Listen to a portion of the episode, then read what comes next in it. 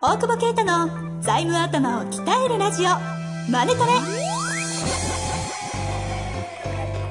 ビジネスにおいて欠かせない財務戦略ポッドキャスト「財務頭を鍛えるラジオマネトレ」では財務のスペシャリストである税理士の大久保啓太が経営者をはじめビジネスパーソンが知っておくべき財務やお金に関わる情報をちょっと辛辣ながらも分かりやすく解説します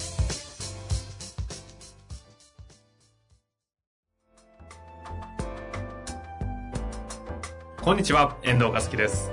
大久保啓太の財務頭を鍛えるラジオ、マネトレ。大久保先生、本日もよろしくお願いいたします。お願いします。前回の向井先生あは、 れ何だったんですか 風のように喋って去ってきましたね。風のように。え、嵐のよう嵐のように今聞いて喜んでます。に。何だったんだ何だったんオですスとして強くなるみたいなのがかね。ねボスとして、オスとして。生き物として強くなる。エネルギーだって言っておっしゃってましたけど、げえな。労働法全く関係なかった。関係なかったですね。宗教規則なんかいらねえ。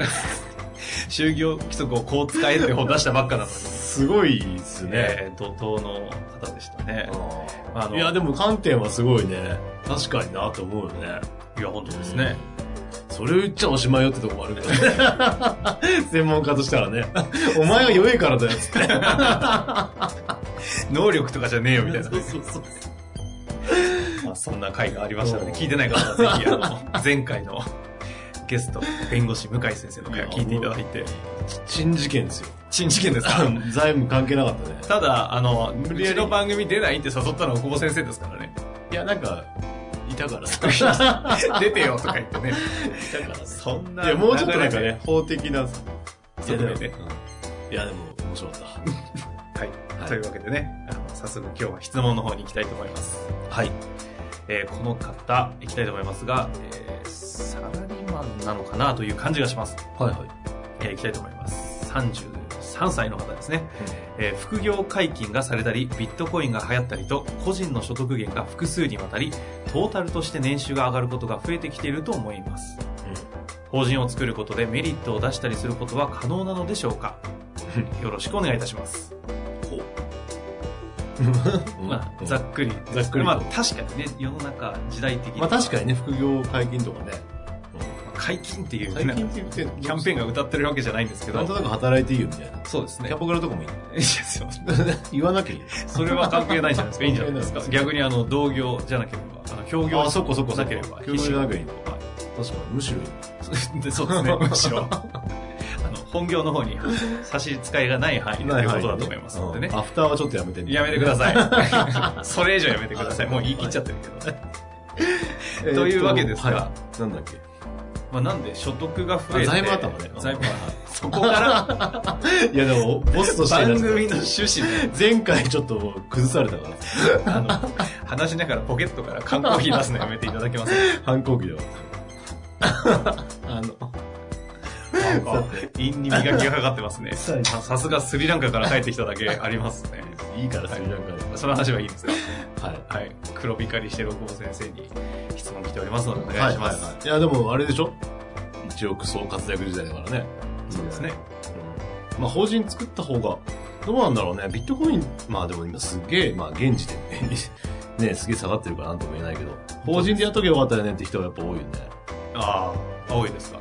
うん、だって、あれだよね、55%、55%ってみんなね、騒いでる。あれ4000万超えたらだからね。ええそんな儲かってないのにね、いそんな取られないよっていうところで、どうなんですかね。まず、まあ、ありがちだけど、税率のところは改めて考えてもいいのかなって思うんですけど、次、税務お税じさん。務頭ですね。ね。税税務務おおじじささんになっちゃなっちゃうけどさ。いいじゃないですか。たまいに。や法人税が40%だっていう洗脳を受けてるわけで、ほうほうほう大体保険おじさんとか言うんだろうけど、えええそんなねえからっていう話でさ、あの、実際まあ税率下がってるわけで、えうんうん。まあそのざっくり言うと、えっ、と、え、まあ、洗脳受けてるんですけど、40%じゃないんですか40%って何時代だって話じ ゃん。法人税率下がってるからどんどん。でもなんか実効税率40%とかでかけるじゃん。うんうん。いやだって高くて35だよね。ああ中小企業ね。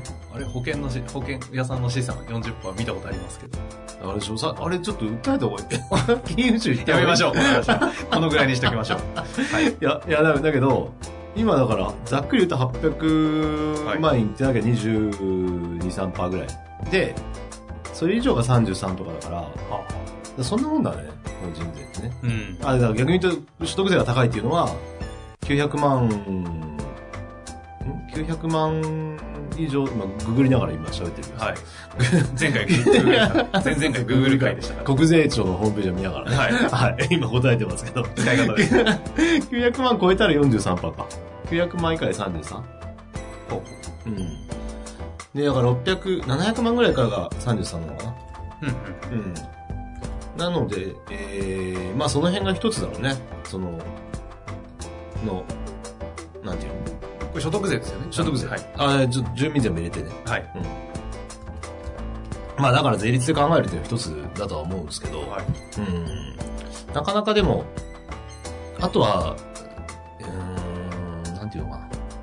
まあ副業が何に、副業が何かによるけど、経費としてどこまで入れられるかっていうところだと思って、その、うん業務委託みたいなので、会社として本当にその副業をさせてくれるんだったら、結構経費取れると思うんですよね。そこにかかる経費みたいな。はいうんだからそうすると実質的に所得が下がるから、利益が下がるから、税率が下がるっていうことはあるんでしょうねっていうところはまあ思うかな。うん。実際サラリーマンで活躍されてる方で本とか結構書籍出される方とかあーいるじゃないですかはいはいはいはいああいう方の印税とかってど私はあの今いきなり具体的ですけど、うんうん。い普通に確定申告してなんですねや、知らない。とこれそういう時に例えばあーベストセラー出ちゃってまあさすがにまあでも、 10%で1億なかなかいかないでしょうまあまあまあ、でも、あれじゃない。けどまあでも数千万単位で入る方なんて普通にそれなりの著者結局選選べるででしょ法人でやるか法人でやるかだからその辺は法人でやった方が基本的にはだからその、えー、今で言ったらそのぐらいの税率なのでまあ800超えてくんだったらまあ違うか800万まではだからそんな安いわけだから、うん基本法人が有利みたいな感じなんだようん、うんねその税率だけで見るとうん税率だけで見るとねそれぐらいのライン乗ればね、それってあの今ここ方はサラリーマンという前提で話してしまってますけど、あのねそう年収の分とは別でプラスアルファでって話そうそうそうそうああいやえっとじゃあじゃあ投合資算して合算して合算で合算合算だからそうなってそういう意味ではだだ大体法人の方が有利だろうねっていう話になりますよねうん。わかんないけど、200万の年収で副業100万円ですとかじゃなければ、うんまあわかんないけど、300万円、100万でもね、プラスされてくるから、多分法人の方が有利だと思う。ただ、登記のお金がかかったりとか、はいっていうところと、あと毎年の申告、うんうんうんのお金がかかるって考えたときに、どうかなって判断なんだろうけど、まあもうそろそろフリーとかやってくれるんじゃない適当に、あの、自適当適当じゃない、ごめんなさい。 それフリーにったわけじゃない。自動で、 自動で申告書とか作れるようになれば、難しすぎんだよ、申告書が。あの法人税の。所得税は簡単なのにさ、うんね、法人、ね、所得税、国税局の、国税庁のホームページでできるもんね。俺でもできたわと思って。あやだやだあですね簡単だなと思ってあ自分 でね。ちょうどそういう時期ですもんね今いや、だけどさ、あの、法人のは難しいんだよねえ。えあんな簡単にすりゃいいのにね。まあそうすると税理士にならなくなっちゃうからさ。ですねで、まあ、フリーとかやってくれると思ってますけど。あまあ、だから、その、それを自分で、まあ、間違えてもいい、あ、いい、あんまり言わないあ一人二役やめてもらいますね えー、まあ、それぐらいのちょっとデメリットがあるのかなっていうのはあるけど、はいただ、やっぱ法人に資産残しておいて、個人の所得、個人にも、えー持っていくときにやっぱ課税されるので、なるべく法人として、それこそ会社の社長とかでも、ね、別会社持って資産管理会社みたいなのを持って、そこに、まあプライベ、まあプライベートの経費って言っちゃいけないか。なんか、えーあんまりその会社につけないようなものをそっちにつけながら、うんというか、まあそれはあくまでね、事業に必要なもんという前必提要なはいでもちろん、ただ新しい事業を開拓したりしていくのも経営者の役目なわけで、それが今の例えば財務状況を見たときに、今の会社でつけられないんであれば、別の、その、まあ不動産だったりとか、まあ、他の資産、収益を生むものうんをどっかの会社に移して、そっち側で、まあ、給与を上げるよりは、っていう方がメリットがある可能性は高いですよね。あうんえそうするとある程度800900ぐらいのオーダーに乗った人たちはうん同時に作った方が意外とメリット出せる可能性は高そう高いですね。結構対象いそうですねしかも副業プラスアルファでやれるんであれば結構いるんじゃないしかもなんか住民税とかはさ、取んなかったら上がんないから、個人のそれ会社にバレないけど、確かに。まあ、OK 前提でね。うん あれだけど、でもすげえ住民税上がったらさ、お前何稼いでんだみたいになるでしょ。確かあそうですね。総務のおばちゃんとか見ているわけでしょ、ええそんはいなはいはいだから、そういう意味でも法人に持って隠しといてもいいんじゃないああまあちゃんと払ってる上でですからねそれそうそうそう。株主子供にしたらね、事業承継できてほしい。オークボワールド始まりましたねこれえそうよね。 でも確かにそうですね、うん。っていうのも、まあ、給料取らないとできるしね。かなすると、うんまあ一つの基準法人スキームでなんですかこう対策を打つ上でグロスでの年収というかうん。の基準が大体今ぐらいの数字で800900ぐらいのラインがあってそれを超えるとまあ確かにメリットありそうだう。なんそう考えると結構いそうっすね。うん対象者ね。いそうですよねうん。うん。なんでみんな作ってないのか考えてないんじゃないのどうなんだめんどくさい、そうなんじゃないただ、あとは、あの、なんだ多少、その、まあ、細かいけどね、均等割りとかコストはかかるけど、はいはいうんそうだよね。確かにね。だってだから副業とかでさ、例えば、なんかガッて頑張ったけど、やべえ、すげえ利益出るっていう前に決算とかにしちゃえば、うん利益繰り延びできるもんね。例えばね。うんでも個人だと12月決算だから、絶対無理じゃん。そういう使い方ももうできるよね。今無視してたけど。確かに。 ね季節変動があれば、自由に決算切れちゃうし。あうん。あ本当ですねねあと何があるかなあ、ほあれがでかいんじゃない保険。 まあ保険入んのかよっていう。 だってさ、個人だと保険って払っても5万円とか10万円ぐらいしかなんか控除できないうんけど、法人だったら、まあ、半分損金、まああんまりさ、あ進めないけど、でも別に節税だけの目的でつくんだったら、例えば、小あんだっけ、あの、なるほど倒産業とかさ、はいやって、ちょろちょろ節税すればいいじゃん。うんなんだっけ年間いくらだっけまあ、全体800万ぐらいだけど、何年つ年間240万か。年間2 4 240万かなんかで入って、全額損金だから。で、全額返ってくるんで、国がやってるから。うーん国が潰れない限りはね。はいはいそうするとメリットあるよね。ちっちゃいけど。ねで、貯めとけばいいから。あと、まあ、普通それに合わせて普通の保険やってもいいだろうし、それは個人で入ってる保険じゃなくて法人で入っちゃうってことですかそう個人で入ってる保険を法人に移すと。はかわいそうだよね、あんな払ったってさ、5万円しか投資できないからさ。あですよねいつもね、半損しかなんねえってディスってるけど、よく考えたら個人の人ってね、なんで教えてくれなかったんですかって感じですね今の今話気づいたね、俺。 本当なかなか個人の人と会わないからさ。ああそうか今、確定申告時期だから、なんか、個人の話ちょうど自分もタイム自分らやけでさ、これ法人で払えばいいやと思ったっていうだけなんだけどさ。なんかそういうちっちゃい話したら結構ありそう結ですね構あると思うよ、多分。あんまり普段やらないけど。だからちゃんと試算した時にね、うん。柔軟度は高いんじゃないかな。これあの社長さんたちって、まあ、大体オーナーとあの社長がこう両方一緒にやってる方々って、うんうんうん役員報酬でどんどんもらったりしている方ってうん普通に例えば2 3 0 0 0万役員報酬でもらっちゃっててああ、なるほどね。うん。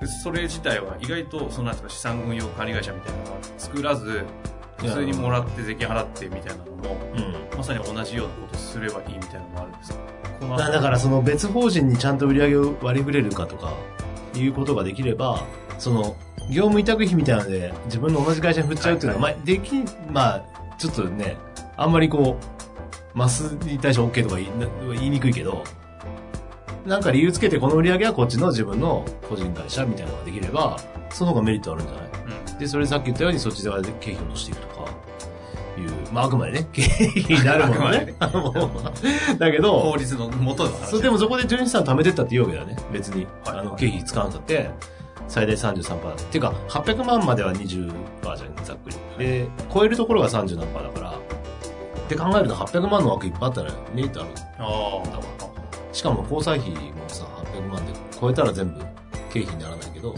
損金にならないけどそういう意味じゃ無理してやればもったいないよね、だってね。そうですね、その枠2つある状態です。そうね、昨日言ってたお客さんとかも倍だったもんな。あそこの、こおの、客ささんっきねの、、そうそうそう。 800の。そう、900万ぐらいオーバーしててさ、もったいねえと思うけど、もう一社あればね、全部早期になるから。すげえ税金おじさんだね、今日ね。ね、今日は 質問がねでも生々しい話で。でもだって副業だから調達もいらないでしょそう。まあ、いるなら、そう、法人で借りた方がいいとは思うけどさ。まあでも、節税だったらそういうふうに保険使うとかもあるけど、ただ税率は40%じゃないって言って。そこは 騙されないね。 強調するけど。改めて。でもまあ、そこでずっと残っていくんだったら、あの、あるんじゃないその節税も一つ。うーん。まさにこの、なんか時代に、こう、うん、ななんか作ってみるってことじゃない今の時代で言うと。はあで作ってみて、いらなかったら売るっていう。その箱をうん。も売り手うそういう時代でしょ。売り手あります。作るのめんどくさい。ああ、あるでしょ。だって、そう同じような悩み持ってる人に売ればいいじゃん。いあ、そういうことですか。や、要は、せ 設立費用ぐらいでさ、 別にいいじゃん。この先輩そう、箱の転売は、ある、あるよ、でも。はいうん。そしたら、で、ちょっとやってみて。確かにね、免許とか持ってる方とかだったら、免許ま欲あしいま人あもあんまりいないですね。免許はまあいろんな資格に紐紐づくこともあるけど、普通に何もなくても、はね、いちいち少女誌にめんどくさいから、社名だけ変えりゃいいやみたいな人もいるからね、気軽に会社を作る時代じゃないという時代が、だからこその質問なんでしょうけどね。 そうね。 そうねい。やいや、まさにタイムリーなご質問なんじゃないでしょうか。確かにね。だから今年の確定申告をした時になんか税率高えなみたいな。このね、副業とか、ええ。 まあ仮想通貨で利確してる人がどれだけかわかんないけど。そうちょっと、なんか周りにいすぎて、 イラッとしながら今言いましてないしてないしてないですか。いやもうなんか、あいつら。 いやでもな、いやほら、すごいほら、下がってるからね、今かわいそうだなと思って。それ、そ れ音がざまあでした よね。